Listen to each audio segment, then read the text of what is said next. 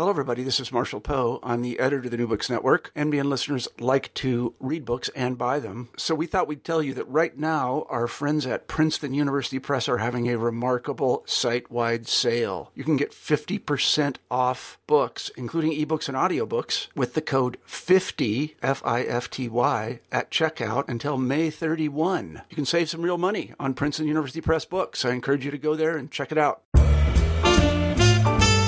Hi, this is Doc Stull with New Books in Jazz.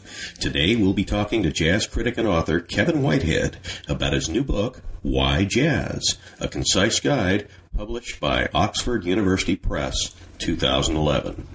In his introduction, Kevin writes, Jazz is a world of music in itself, encompassing the joyous dust-ups of Dixieland and free jazz, the propulsion of Kansas City swing, and breakneck virtuosity of bebop, the loud crunch of electric jazz, postmodern fragmentation, nobility, lust, humor, brains and feet, blues, country, rock and roll. It's all there. And Kevin does it in a highly readable question style call and response format, including jazz history, profiles of the jazz legends, and a wonderful discography. Newcomers to jazz, aficionados, musicians, and jazz historians will surely make new and exciting musical connections. Hi, this is Doc Stull for New Books in Jazz, and I'm just delighted to have Kevin Whitehead uh, talking to me today about his new book, uh, Why Jazz. I really recommend it. I think it's the, the kind of book Doc, that, that breakup that breakup thing just happened. It did. Okay. I'm sorry. That's, okay. You were well, giving the introduction, so I didn't really need to hear it, uh, so I shouldn't have said anything. But uh, that, that's that's okay. Let's uh, let's make sure we get it right. We'll we'll try again. All right. Three, two, one. Hi, my name is Doc Stull for New Books in Jazz, and we're delighted to have author Kevin Whitehead with us today. His new book, Why Jazz, is a marvelous book uh, talking about the mysteries of Monk and Miles and Mingus, and uh, it's short. Unbelievably short, and yet uh, has a wonderful discography, and it's in a wonderful format. So, Kevin, thanks so much for coming on the show with us. I'm delighted to be here, and thanks for those kind words. Oh, it's just uh, just a lovely book. I, I just I can't wait to get into the discography as well. That you have so many wonderful examples in there, and the only thing I lament is that uh, I couldn't go through those those examples before we got a chance to talk here.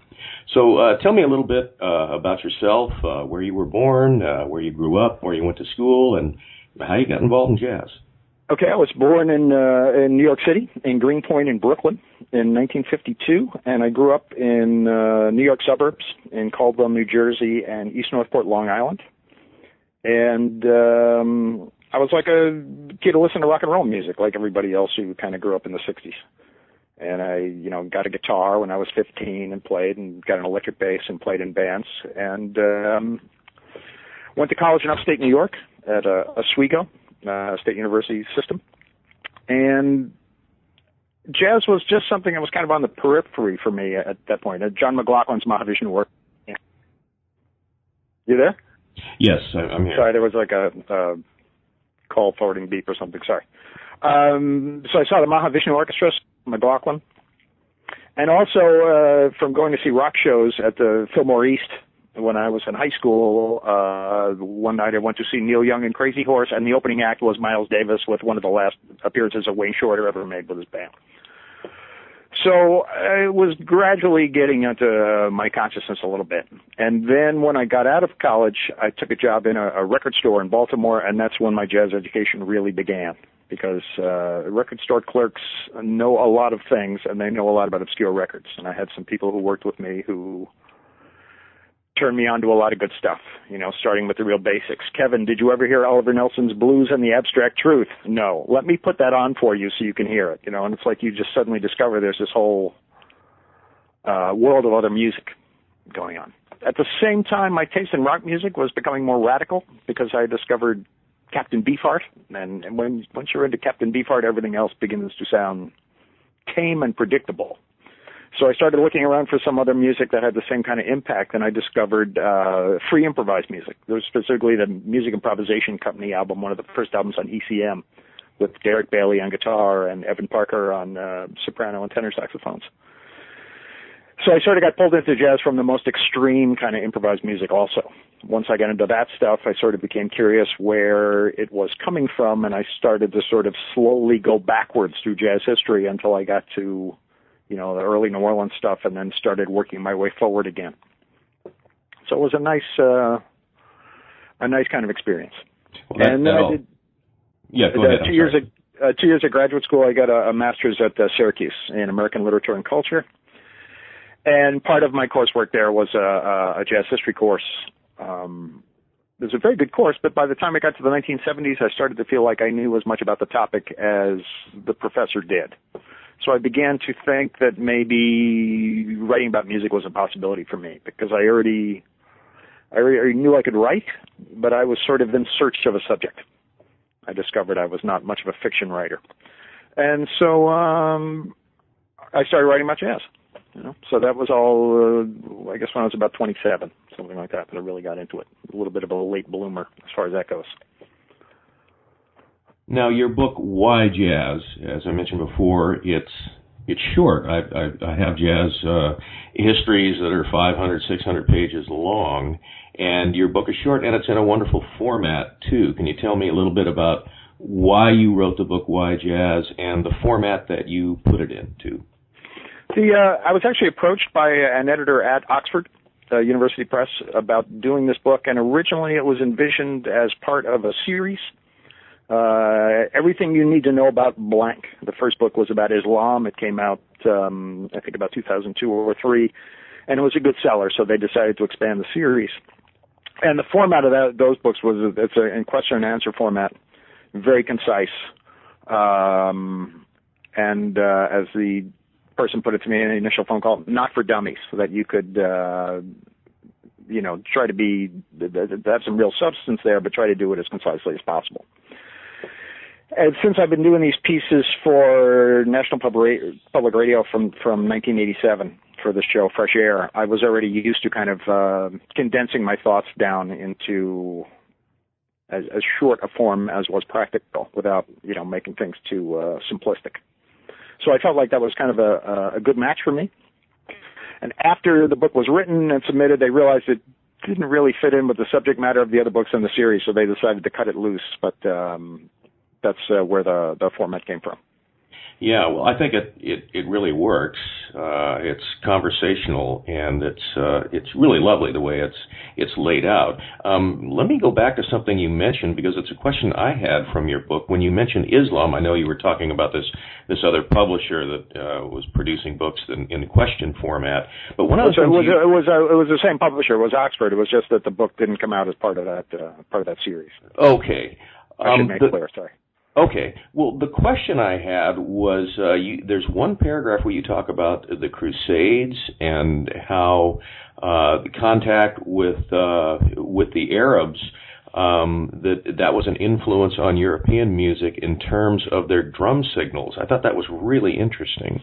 This is a little tidbit I got from um, Cuba and its music by, and I'm blanking on his name right now, so I'm looking at the book on the shelf, Ned Sublette, uh, about um, African drummers who were heard in Spain on a battlefield in one of those periodic skirmishes after the Muslim in, uh, invasion of Spain, uh, sometime around the year 1086, I think it was, and that. Um, some of the North African troops included these uh, sub-Saharan, basically slaves, enslaved peoples, uh, who were drummers who had these sort of drum codes because it's chaos on the battlefield and uh, visual signals don't necessarily work.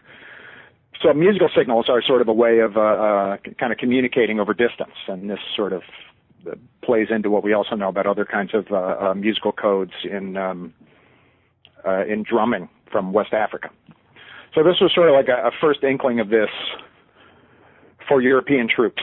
And then subsequently, in the Crusades, they found um, when they were doing battle against um, Islamic troops in the Mideast that similar systems were being used there. I think that's how the, this whole kind of signal corps thing kind of works its way into the European military, and gradually out of those signal corps you get military bands that are developed out of the same concepts with um, uh, drums and then uh, uh, trumpets, bugles, brass instruments, which the Europeans started using for signals also. And out of those military bands, you get uh, 19th century concert bands like John Philip Sousa's, and those bands are part of the influence on uh, the early jazz groups. So it's one of those beautiful things where everything seems to be connected if you trace it far enough back. Yeah, it, was. Uh, I got chills reading it. I thought, wow, we're connected farther back than I ever realized in in terms of uh, the music connections there. Uh, another thing you wrote, Kevin, is that jazz is full of illusions. I wondered if you could uh, talk about that a little bit.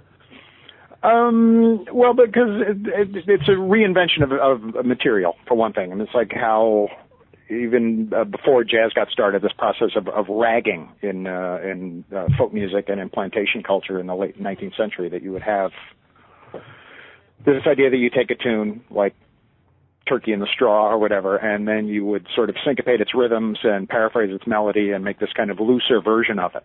And then classic ragtime piano music like Scott Joplin's is sort of an attempt to use that same kind of rhythmic energy in a, in a composed music context. So every time you're playing your own version of Turkey in the Straw or whatever, you're sort of alluding to um, the melody that everybody has in their mind, even as they're aware of how you're changing it up.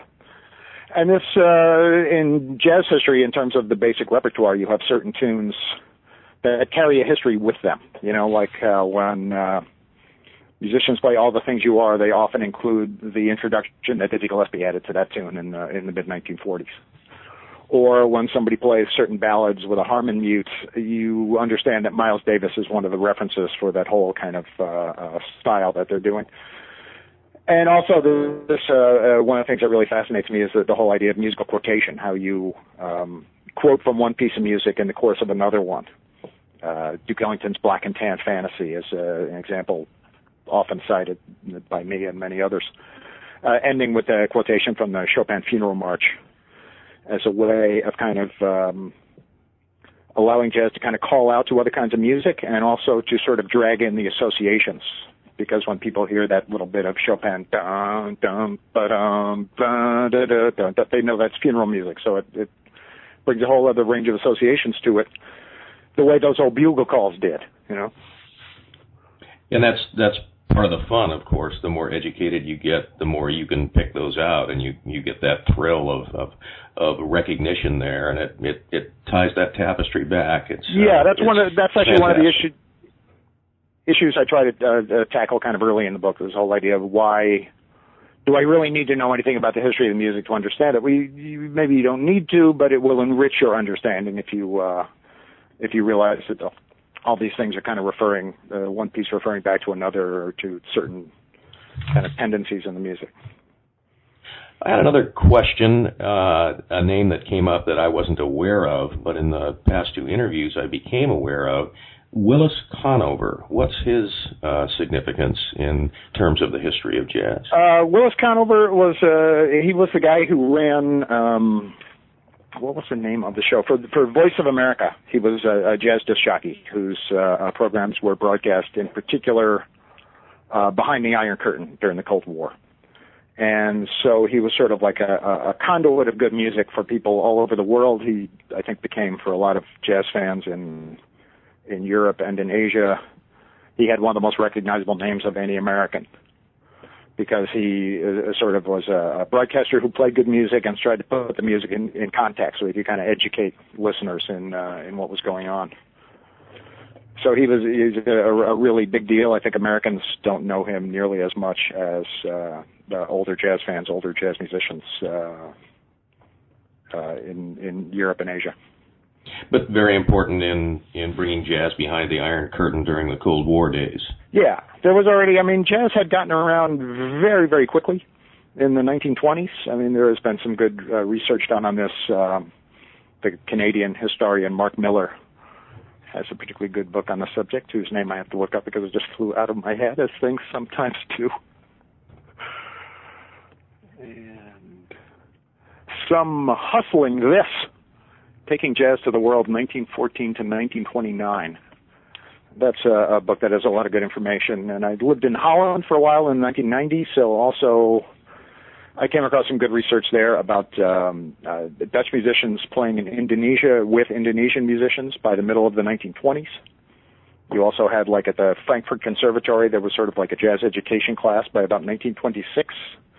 You had Sam Wooding's band playing in Russia in the 1920s, and musicians really got around.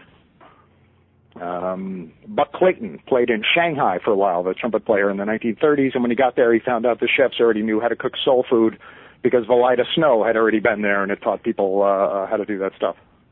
Well, Valaida Snow, uh, a singer and uh, trumpet player. So it's Oh, really fantastic. amazing the kind of progress that the music made uh, so early on. And and a lot of the scholarship is just coming out. I mean, things that, that ordinarily we we we didn't know. Uh, just the fact that jazz players were playing in in uh, in Eastern Europe and in the Soviet Union and in China uh, in the in the 20s and 30s. it, it, it's it's odd that as we get further away from the earliest years of music, we actually know more about it now than we did uh, uh, 30 or 40 years ago. The, research on the early years of jazz, in particular, has been uh, uh, really impressive. I'm thinking books like uh, Lawrence Gushee's uh, Pioneers of Jazz about the original Creole band that was uh, on the vaudeville circuit in the mid uh, uh, 19 teens and uh, Thomas Brothers' book, uh, uh, Louis Armstrong's New Orleans, that I'm reading now, also has uh, lots and lots of fascinating information about that period. Another name that came up in your book, of course, you you go over Miles and Monk and and Mingus and Ornette Coleman and and a host of other names, Louis Armstrong, of course. But Mary Lou Williams, uh, why was she so important in the world of jazz? Mary Lou Williams, um, one of the reasons that makes her really important is that she was involved in it early and continued to sort of update her concept uh, over the years. I mean, she made her first recordings in, I think it was 1926, as part of a vaudeville band. Then uh, her husband at the time got a job in Kansas City with Andy Kirk's band, and they moved out there. And before long, Mary Lou Williams was sort of their uh, um, de facto second pianist. I think Andy Kirk had to overcome a certain amount of skepticism on his own part about a woman being on the road with a band, although my understanding was that she was already traveling with them a fair amount at that time. And she was an excellent piano player and a very good arranger. And uh, when she came to New York in the 1940s, she sort of encouraged a lot of uh, uh, younger musicians, including Thelonious Monk, who kind of lifted the beginning of his tune uh, "Rhythm-a-Ning," I think it is, from uh, "Walking and Walking and Swinging," an Andy Kirk chart, where there's one phrase in it, dun dun dun, bum ba dum, ba da da da da da da dum, which is one that Monk made good use of later. And also, uh, uh, she was the first to record music by uh, Herbie Nichols, uh, jazz composer and pianist of the 1950s, who's a particular favorite of mine and of a few other people I know. And uh, later, she would do these concerts where she would present the entire history of jazz played from the piano up until the very modern period. And Cecil Taylor, the avant-garde jazz pianist, was uh, a great fan of Mary Lou Williams, came out and expressed his support. And she said to him once, "We should do a concert together," which was a total disaster, and which was recorded, so uh, you can hear it. Uh-huh. uh, Okay. because it's it's like uh, the two concepts don't really gel. It's like listening to two records playing at the same time a little bit, which can be lovely, but it's uh, kind of chaotic and was a bit of a disappointment to Mary Lou Williams. She also did a lot of uh, uh, religious music, um, a, a kind of jazz for the church, if you will, in uh, late 50s and early 60s. Uh, really, really varied, uh, really, really interesting career, and a fantastic piano player also. One of the things I noticed, I mentioned the name Ornette Coleman, and that seemed to come up a lot in your book, and maybe because of the the background you had that you talked about earlier in the interviewer in the interview. What was his significance in jazz?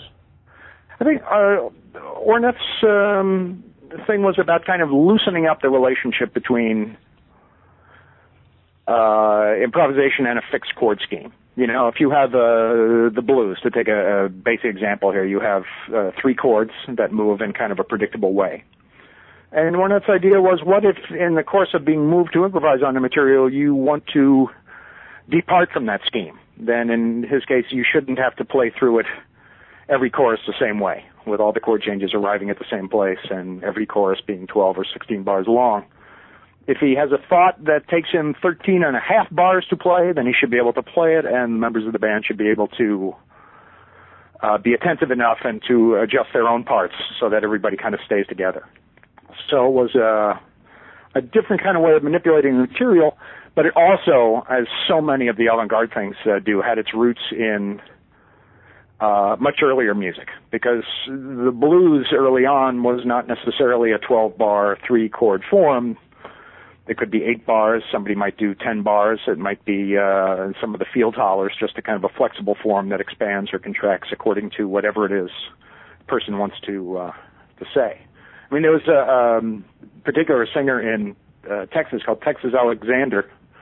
He didn't play the guitar, but he carried one with him in case he ran into a guitar player and he um he would do these choruses where he might you know instead of singing a four bar phrase it might be five and a half bars or whatever and this posed particular challenges for the kind of guitar players like Lonnie Johnson who accompanied him on record. It's kind of similar to the the challenge that Ornette posed to the musicians who played with him around 1960. I mean, one of, the things, one of the things I find really fascinating about jazz is all those kind of, if you keep looking back through the early period, you find the roots for all sorts of things that that come later on. And I guess that's one of the reasons that I've always had uh, a really liberal interpretation of what jazz is. Some people favor a really narrow definition. Mine tends to be rather broad because I'm mindful of these many, many precedents uh, that feed into the diversity of uh, of music now. My goodness, that was a long answer. I'll try to make the next one a little bit shorter. Sorry. No, that no, I, I love it, and and uh, I think that's one of the things that your your readers will love about your book is that discography in the back, where you really took pains to go back and and show those older pieces and and how we're still drawing from from those older pieces. In many cases, people we didn't think were innovators uh, were innovators, and that uh, new players are uh, are are taking things from them. You know, a lot of a lot of the content in Why Jazz stems from uh, a two-semester jazz history course that I taught four years running at the University of Kansas, starting in uh, 2004. And I have to give uh, credit to the various chairs of the American Studies Department who allowed me to do that at Kansas. And um, for every class, basically, I'd be uh, looking through the the history to find the pieces of music that really kind of uh, uh, encapsulate the kind of points that I, that I saw were really important. So a lot of those obscure pieces of music are a result of the kind of hunting that I did in putting those classes together uh, at Kansas. And also, I, think a lot of the general um, uh, thrust of the argument, uh, or whatever you want to call it, of the narrative, uh, sort of comes from uh, from those classes also. Although Jazz is much shorter than uh, the content of a two semester jazz history course. Why the name Why Jazz? Well, um, I thought since it was a, a, book with questions and answers, it should be a, a question. And I thought because the book was short, the name should be short. But I think I think that it was Suzanne Ryan, my editor at Oxford, who came up with the title. I don't actually remember. It's possible I did. I don't know. Uh, my previous book was called New Dutch Swing, so I thought it was nice that, that the two books, the titles, you know, add up to five words. That seemed like uh, setting a good precedent. So it's a, a little bit whimsical, you know. Why jazz?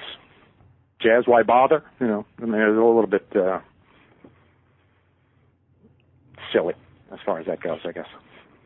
So, Kevin, if you're sitting next to somebody in a bar, on the train, or on the bus, or whatever, and they don't know who you are, and you strike up a conversation, and they find out that you're a jazz critic, and they know nothing about jazz, and they ask you, "Well, what is jazz, Kevin?" What do you what tell is, them? Yeah, it's um, African American uh, improvised music is uh, maybe the shortest version. Music where people do a lot of improvising. Um, you know, I try to avoid those conversations. Well, no, let me let me put that in a different way. Uh, people when when I meet people, they usually don't ask a question, "What is jazz?" Because usually people have some idea in their head of of what it's about. In fact, what more often happens is people become vaguely apologetic. I I'm, I'm sorry, I, I don't listen to jazz, and I you know want to make it clear to them that I don't judge people's worth uh, according to how much they're into jazz music. I'm more interested in just kind of bringing bringing people to it if they think they're there might be something in there that they would respond to. The question people usually ask is, what's your favorite jazz record? And that's a question that I dearly hate because it kind of changes from from day to day anyway, and I I try to resist that kind of uh, the hierarchy in the arts. You know, who's who's the best musician? Who's the the best painter? You know, what's the best painting from Europe? I mean, it's, it's sort of like that kind of question for me. It's just too too impossibly broad to answer sensibly. And everybody has their own ideas. Talk about the jazz wars a, a little bit. Uh, kind of reminds me of religious wars. There, there are this uh, these uh, sectarian battles that break out in jazz uh, uh, every once in a while, and it can be a little bit like um, what's that business in Gulliver's Travels? The uh, the big war between people who, the big Endians and the little Endians, the people who crack open a hard-boiled egg from the narrow end or from the wide end, and they have to have a huge uh, dispute about who, who's correct. Uh, in the 1940s, there was one of these battles. It was uh, on the one hand you had uh, swing music, which some people thought had become too regimented, uh, big band music, uh, like uh, Benny Goodman's, say. You had some of the musicians who came out of Chicago in the 1920s who played in a more loosely improvisational style that was more modeled on the early New Orleans players like Louis Armstrong, who thought that swing music had kind of lost its way, that it had become this sort of almost militarized sort of music. And then also the, the new music of bebop was coming up in the 1940s, and this was thought to be too abstract and you couldn't whistle it and you couldn't dance to it. So there was also some feeling that uh, that that music was cut off from the kind of populist roots that jazz had. So you had these sort of battles at that time between the progressives, the beboppers, and the so-called moldy figs, the people who still like the old uh, New Orleans style improvisation some of this was kind of theater, some of it was just publicity. Sometimes they'd have concerts of like, you know, Dixieland versus modern kind of a thing, and it was just a way of kind of uh increasing some interest for the music. Okay, flash forward about 40 years. Um, 1960s, 1970s, you have seen a lot of activity in kind of the jazz avant-garde and kind of uh, uh, freeing up new musical practices and different kinds of ensemble interaction. Um, a lot of it coming out of the uh, musicians from Chicago, associated with the uh, Association for the Advancement of Creative Musicians. People like Anthony Braxton and Muhal Richard Abrams and the Art Ensemble of Chicago.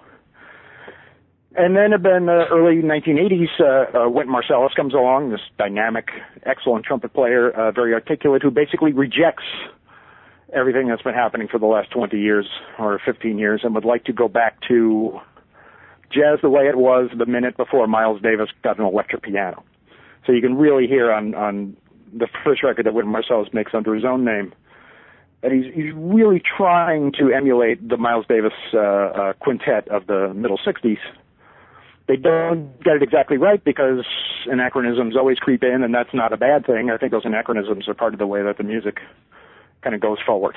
You know, nobody can ever really accurately replicate uh, the music that somebody else made 30 years ago because there's all that other music you've heard that they didn't that works its way into your music some kind of way. So anyway, in the 80s, then you had this sort of uh, war between the progressives and the so-called uh, young lions, the musicians who favored a more kind of uh, uh, bebop-styled attitude. And uh, as always happens, I think in these things, it's the conservatives basically always lose these battles because you can't really, you can't turn back the clock. So eventually, if you look at jazz now, we are not uh, dealing with a narrow definition of jazz at this point. I think I said this in a, a, one of the pieces I did for for Fresh Air recently that I think we may be headed toward another one of those periods of intense debates about what exactly jazz is, because things are getting so much looser now. You have musicians who are introducing all sorts of aspects of, uh, of uh, rock music and even uh, country music uh, hip hop, um, 70s pop in the case of uh, uh, Esperanza Spalding. Um, I think that uh, that's actually a good thing for the music. You know, I think jazz is is very good at absorbing influences from from all over the place. I mean, I think improvised music generally is very good for appropriating any sound it hears that it likes. It can figure out a way to uh, to work it in. I think one example I use in the book is uh, a musician might hear somebody whistling a tune they heard on the radio. He could be on the bandstand playing that tune back 20 minutes later. You know, you can you can have things uh, kind of incorporated into music that quickly. Quite amazing, really, to think about it. It's quite amazing. You you mention in your book, you speak a little bit about the relationship of, of jazz to hip hop. Do you want to address that real quickly? Yeah, there's. I think there's uh, a certain kind of rhythms that come out of hip hop, uh, sort of entered into jazz. Um, you can hear it in certain drummers. Uh, I remember being at a, at a show at the the jazz showcase in Chicago, where um, the master of ceremonies will always get up and and give a speech that always includes some knocks against hip hop and rock music and things like this. Joe Segal, the impresario. And I remember there was one night where uh, Gene Jackson was the drummer. I don't remember whose band it was with, but he had just been playing some hip hop rhythms about five minutes earlier, except Joe didn't recognize that that's what he had been listening to. I mean, I think these things kind of creep in a lot. If you listen to, I think, uh, uh, Greg Osby, the alto saxophonist, there's a lot of the kind of uh, way he places his rhythms in a solo line that has a lot to do with the kind of uh, syncopated uh, rhythms you hear in uh, rap vocals. You also have uh, Jason Moran doing a sort of a, a prepared piano version of Planet Rock, the early '80s uh, New York uh, uh, rap classic. I mean, these, uh, it's not surprising that musicians who have grown up since 1980 have some feel of hip hop in the music because that's part of what they grew up with. And I think jazz musicians are always responding in some way to the music they grew up with, even if it's not on a on a conscious level. You mentioned a, a, couple of cities in your book, New York, of course, and, and New Orleans, of course, but Chicago comes up a lot. Uh, let's go back in time again. What was the Austin High crowd that you talked about in your book? The Austin Austin High was a uh, still is a high school in the Chicago suburbs to the west. I think now it's inside the city limits. I'm not sure it was then. And uh, a few of the uh, musicians who came out of there, particularly uh, Bud Freeman, tenor saxophonist, and Jimmy McPartland, a cornet player who later married uh, Marian McPartland. Uh, were these these kind of high school kids who got together almost like uh, garage band musicians, you know, to kind of play improvised stuff, and they would, I guess, ride their bicycles eight miles downtown at night to hear King Oliver's band play at the Lincoln Gardens. But Freeman said later that the doorman there would greet them saying, I see y'all are here for your music lessons tonight. And they would kind of hang out by the bandstand and sort of try to pick up what they could about the new music. And then they started recording themselves about 1927 and became a big part of this, this kind of a, a Dixieland movement that I mentioned uh, of the early 1940s. Bud Freeman worked a lot with uh, Eddie Condon, guitar player from the Chicago suburbs who was very good at organizing these sort of sessions in the 1930s and 40s, and had his own club in New York, several of them actually that he was based at, uh, where he would sort of promote this kind of uh, uh, traditional style of music. Although it didn't really sound like music from the 1920s anymore. The rhythm was much more loose because again, there are all these other rhythmic developments that had happened in the meantime that had crept their way into the music consciously or unconsciously. I don't think anybody in the 40s was really interested in sounding like 1925 anymore. They just like to have the spirit of that music. Another guy you mention in, in your book that um, you hear a lot about uh, is Artie Shaw. Uh, why was he such a unique guy? I think Artie Shaw. Uh, I mentioned because I, the swing era is a, a part of jazz that has been covered a lot, you know. So I was looking for a way to kind of deal with it sort of efficiently in the book. So I decided to tell it basically through the story of uh, Benny Goodman and Artie Shaw, these two clarinet players who were sort of leading big band leaders of the of the late 1930s. But one of the things that's really interesting about Shaw was that he was he was never happy with what he had. He uh, if he had a hit, this made him grumpy because then people wanted to hear it, and then he had to play it every night, and then he get sick of it, and then it was like, why do I even bother having hits? Uh, he was a guy who thought publicity was silly and people should leave him alone, but married three Hollywood stars. I mean, if you want to shun publicity, marrying Lana Turner and then Ava Gardner, maybe those are mistakes, you know, that kind of thing. and he was constantly kind of breaking up his bands and looking for a new concept and putting a new one together. He was often looking for ways to put uh, combine a string section with uh, a jazz orchestra, which I think he did rather well at certain times in the early 1940s. He's an excellent clarinet player, and um, he had also, uh, like many of the uh, big band leaders, had these these uh, small groups uh, that might share the bandstand with the big band as kind of a, a little bit of a break. And he had a particularly interesting one, the Gramercy Five, with uh, a harpsichord in place of piano. A really lovely and distinctive sound. I don't know. There's and another. Yeah, sure. I'm sorry. Go ahead. Go ahead, Kevin. I was just going to say there's a there's a, a lot more to say about Artie Shaw, but uh, I didn't, you know, it's it, it, in response to these questions. Just sometimes I feel that I'm not. Uh, I, I want to feel like I'm sliding some aspect of somebody's career, you know. Well, you you you covered a lot of different names uh, in uh, in in very few pages. Anthony Braxton, what? Uh, why was he significant? Braxton is a, a, really important figure, partly because he became a lightning rod during those uh, the jazz wars of the 1980s. I mean, I, in the 1970s, Braxton was like one of the great heroes of jazz. You know, he had these very expansive projects. He did these things that sounded almost like a, a, John Philip Sousa's band uh, uh, losing control of itself and kind of running away down a hill. He also made these uh, really beautiful, really intricate kind of uh, quartet and uh, quintet recordings. He did a lot of stuff with unusual instrumentation that might not have a traditional rhythm section. He also wrote uh, uh, very ambitious composed music, including a piece for four orchestras that he convinced his label of the 70s, Arista Records, to record at the time.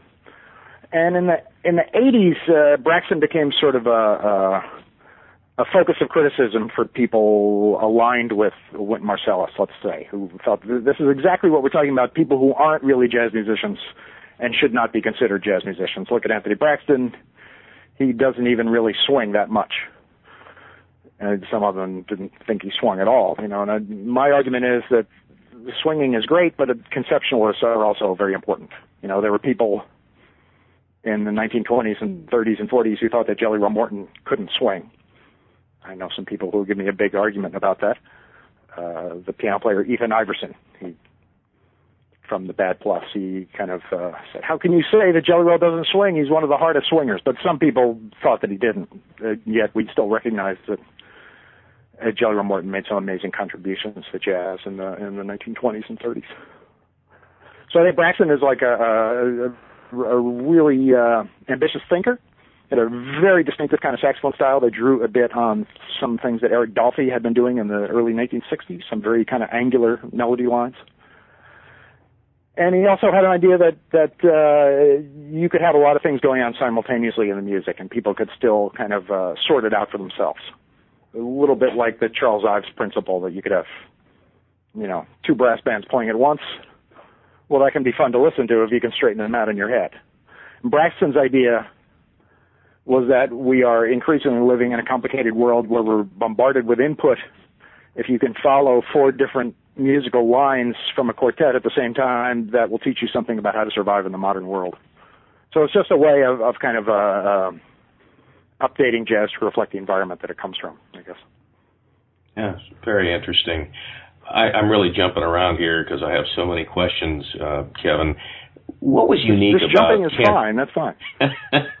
what was unique about Kansas City? What what was unique about that Basie ta- uh, band, and, and what was it about Kansas City?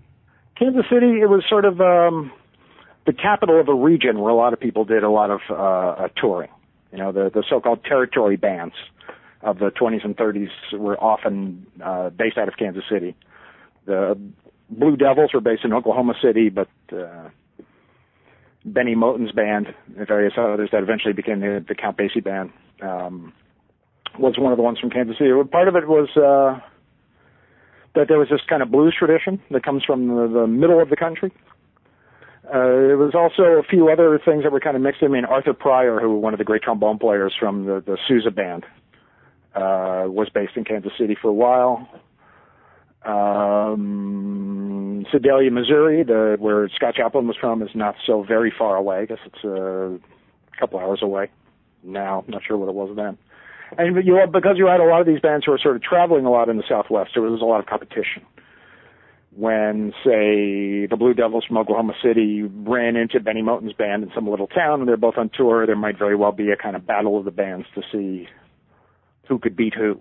And Bennie Moten's record was quite good until they ran into the Blue Devils, and then they kind of got trounced a little bit. And then Bennie Moten sort of started hiring one by one musicians away from the Blue Devils until the two bands had basically been combined. Uh, Basie had come from back east. He's actually from New Jersey, and he had learned a lot about playing stride piano and about playing jazz organ from uh, Fats Waller, who kind of took him under his wing. Waller was playing organ at a movie house in Harlem, and he noticed that Basie was frequently down in the front row, kind of checking him out. So, kid, come here, show me what you can do, and I'll be back in ten minutes. And then Fats would go out and get a beer for himself, and then he'd come back and show uh, Basie certain things. So was, uh, I think in Kansas City, the really important thing there was that uh, the Kansas City bands in the early 30s swung harder than the bands back east. And when the Count Basie band gets to New York around 1936, uh, all the New York bands suddenly there's like a little more spring in their step because they have this example of uh, these musicians from out west, this kind of lighter, more floating beat that was really uh, irresistible to anyone who heard it. So it's, I mean, it's really interesting that you have these very distinct regionalisms that developed in jazz early on. And now that effect is really muted quite a bit because when somebody plays something in one place, everybody elsewhere hears it immediately. You know, and so we have more of a a global community in a way than a series of uh, isolated regional scenes. One of the things at the end of your book, Why Jazz, is where is where is jazz going? And uh, I think that'd be a very short question. answer to that question. You don't know. yeah, nobody nobody knows. You know, nobody I mean, knows. Uh, yeah. I I remember reading other other books, magazine articles, things like that, where people would assert confidently where the music is going, and their arguments seemed very reasonable. Except the music didn't turn out the way they said, because usually somebody unexpected comes along who changes things up, or there's something new that happens in popular music that has an effect on jazz. We just don't really know. Uh, even as I'm saying this, I'm tempted to do this sort of thing, but I think I'll resist uh, making my own predictions. I mean, uh, what, what has happened already is fascinating enough for me. You know, I'd rather talk about what exists than uh, pretending I know what's going to happen. What about your own evolution? That that word has been in the news recently, but um, what about your own evolution, just in terms of your your listening tastes and or your appreciation of, of certain artists? Uh, how has that changed? Is there an artist that you for example, didn't understand or didn't appreciate, and through time you've you've grown to to to see them as more complex and compelling than you did before. And and what do you listen to now? Uh, you know, I've I've always listened to a wide variety of jazz since I really since those early years when I got into it. I was always interested in things that were happening in early jazz and certain bebop musicians and. um because I was one of those people who defended uh, the so-called avant-garde, I think a lot of people thought that was the only kind of music I was interested in. But I've always, you know, been like a nut for listening to Coleman Hawkins and uh, Duke Ellington, you know, to name two. People, I think what happens is there are certain people you don't pay so much attention to, and then when you go back and listen to them again later, you think, you know, uh, there's some nice stuff there. Uh, Wynton Marsalis is probably a good example for me. Someone who uh, he and I have had our differences and when I was working on uh, Why Jazz, I went back and listened to a bunch of recordings of his from the 90s that either I had not heard or hadn't really paid so much attention to at the time. And there's some very, very good records in there. Uptown Ruler, very nice record. And um, a few of the pieces that he wrote for uh, uh, for big band also, I think are are, are quite nice. Uh, who else? For some reason, Brad Mehldau was one of those people I just hadn't really paid so very much attention to him and listened to a bunch of his stuff when I was working on the book. And I was, yeah, why? You know, you you you are puzzled sometimes that you haven't been paying more attention to uh, somebody or other. I also recognize that everybody has their blind spots. You know, there's a few musicians who are greatly revered by people I respect whose um, music doesn't do so very much for me. And I think that's probably more about me than it is about them. You know, yeah, well, you do an admirable Not everybody job. Can everything. Yeah, I think you do a, a great job in in just uh, speaking about as many diverse musicians as you can, and really you know, telling, explaining why they are unique. Uh, and I know you probably get this question a lot, but I'm going to ask you anyway. Uh, if somebody is just beginning to appreciate jazz, are there a couple of of songs, or are there a couple of uh, collections or specific names that say this is a must? If if you want to get it, you, you need to start here. Well, I'm tempted to say kind of blue because everybody else does, you know. But I think at this point, maybe everybody's heard uh, kind of blue a lot. Uh, what are records I recommend to people? Let's see. Uh, Coltrane plays the blues because I think for a Col- John Coltrane record, it's it's sort of on the cusp of his uh, quote unquote avant-garde period, but you can still hear uh, the traditional stuff going in, and the blues is really basic material, so everybody can kind of hear what's uh, what's going on in that setting. Um, Thelonious Monk plays Duke Ellington. I mean, that was a record that was explicitly made to make Monk's music more intelligible by letting people hear him play on pieces that were familiar to them, like uh, "It Don't Mean a Thing If It Ain't Got That Swing." Uh, one I mentioned earlier, Oliver Nelson's Blues and the Abstract Truth from 1961, I think it is. Just one of the one of the kind of perfect jazz records. Uh, it's got one of the great names too. Yes, the Blues also. and the Abstract Truth is yes, just such a compelling. No wonder name. he did a more blues than the abstract truth. It wasn't quite the same, but you know, you just can't resist in that case. Any others? And I realize all those records are, are clustered around 1960, and that's kind of a sure. long time ago. But uh, those are ones I, I kind of point to. I, Great. Yeah. I think one of the one of the things I tried not to do in a way in the book was to try to work in everybody I thought was really good because I think it's just you the reader would get overwhelmed with uh too many names, you know, so I kind of tried to pick out people who sort of uh epitomized a movement, you know, or or and then just tried to tell the story through the music of uh, uh a few of those people.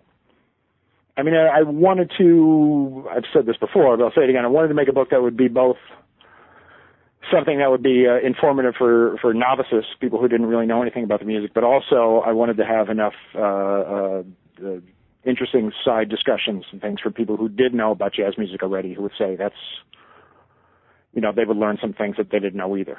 So the the musical selections I talk about in the book, they tend to be some of them are pieces that are very well known that get discussed a lot, like Ellington's Black and Tan Fantasy or Coleman Hawkins' Body and Soul and some other pieces of music that don't get uh, that don't get mentioned so much. One of the musicians I did go out of my way to mention in the chapter on the the, the 80s and the 90s is the clarinet player John Carter from Los Angeles. Who I feel is a really important composer who has never quite gotten his due, partly because a lot of his key records have been out of print for a while. But he's someone I really feel passionately about, and I'm hoping that uh, you know the the wheel will turn again and he will come around for more of the the good attention that he deserves.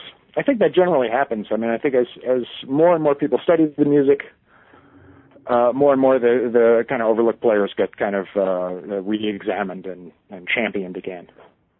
You know, it's all part of that, that part of that same process I mentioned before about how we know more about early jazz now than we did 30 or 40 years ago. You know, you just have so many so many scholars who are studying the music and so many critics who are voracious listeners that people are always digging up uh, good stuff that may have been forgotten for a while. Kevin, how do you stay up? I mean, literally. I mean, you must stay up all night just to to stay on top of the, the subject, right? How do, how do I am, uh, as we're talking, I'm staring at stacks and stacks of new CDs that have come in over the last uh, uh, month or so. And um you you know you try to listen a lot. You try to read around you know on the jazz blogs and see what people are talking about. Uh you read the magazines you know things like that. But a lot of it is just um serendipity. You know, you just dive into uh, recordings and you hear a lot of things that aren't so interesting, and every once in a while you hear something that just leaps out at you. You know, there's um, things like that are, are happening all the time. Uh, recently, I've been listening a lot to the pianist uh, uh, Masabumi Kikuchi, uh, Japanese pianist who lives in New York. Uh, sort of a strange style. He's sort of um, tried to eliminate any uh, overt signs of flashy technique from his playing, so it's he almost gives you the impression that he's approaching the keyboard for the first time, and yet he can play things that are are really, really, really beautiful. There's a, a recent ECM record, one of uh, the drummer Paul Motian's uh, last recordings, with uh, also the bass player Thomas Morgan. They have a really wonderful kind of uh, uh, interplay. Maybe I should mention uh, some of the places that I write now. I don't know, but the the, the NPR gig Fresh Air I've been doing now since 1987. Incredibly, in fact, uh, this weekend I'll be going to Philadelphia because they're having a 25th anniversary celebration of the time that the, the show went national. That is a fantastic gig to have. I have to say, I'm so lucky to have it. Uh, the fact that you can both talk about the music and play excerpts, so you can show and tell. That's a, a great privilege that I'm uh, grateful for all the time. And I also write uh, uh, quite a bit for the the uh, eMusic, the download site that has a large amount of editorial content. We get to write about a, a wide variety of jazz things there. And uh, also do some work for uh, uh, Downbeat. I've started writing for again after a couple of years off. And for an excellent uh, website, Point of Departure, a kind of uh, uh, jazz web magazine. Been doing some reviews for lately you get a chance to and play I'm, music yourself? Uh, working on a new book also. I want to ask about, you about that. Uh, it's about how um, jazz stories are portrayed in the movies and on television, mostly in the movies because there hasn't really been that much jazz on TV. And uh, it's sort of looking at uh, how the movies tell and distort and make up the history of jazz and how that sort of history of jazz that one gleans from the movies differs from the actual history. Oh, so part of it is sort of looking how how movies uh, distort history in order to force stories into certain kinds of templates. I don't know. It's really one of the things that's really fascinating about that to me is that some of the movies are supposed to be terrible. If you look at them a lot, maybe they're not as bad as all that. You know, there's actually more things going on in them than may be immediately apparent. So that's a great so, gig. You know? Yeah, that that really sounds like a fascinating project. There's a number of books out out there that talk about how history is distorted uh, in film, uh, but I just think uh, your readers would would love to to hear something like that uh, about how jazz is portrayed. So when is that coming out, Kevin? I, you know, I, I'm a, a long way from uh, being done with that. I'm really just um, trying to get the proposal together at this point. So I have a sample chapter written, and I'm doing some revisions on that now and what part of it is just looking at these movies so many times that you you know what you know what's the date on that calendar on the wall over there? You know oh yeah right i got that one. Well i, mean, I, I, I, like that kind of close reading sort of thing. It, it sort of uh, plays into my literary training a little bit also well, that just that just really sounds exciting. Well, Kevin, thanks so much. Uh, just such a such a joy to talk to you. I've listened to you on NPR, and and uh, I just learned so much from your book, Why Jazz: A Concise Guide uh, published by Oxford University Press, and I think that's going to go out for a, a number of uh, birthday presents and uh, and, and Christmas presents. Uh, it's uh, it's a, just a really a wonderful book. I think uh, I think your readers are going to love it, and I really appreciate your joining me on New Books in Jazz. I really really appreciate your kind words, and I'm glad to talk to you today. You've been listening to New Books in Jazz with Doc Stoll. Today's interview is with jazz critic, author, educator Kevin Whitehead about his new book, Why Jazz, published by Oxford University Press, 2011.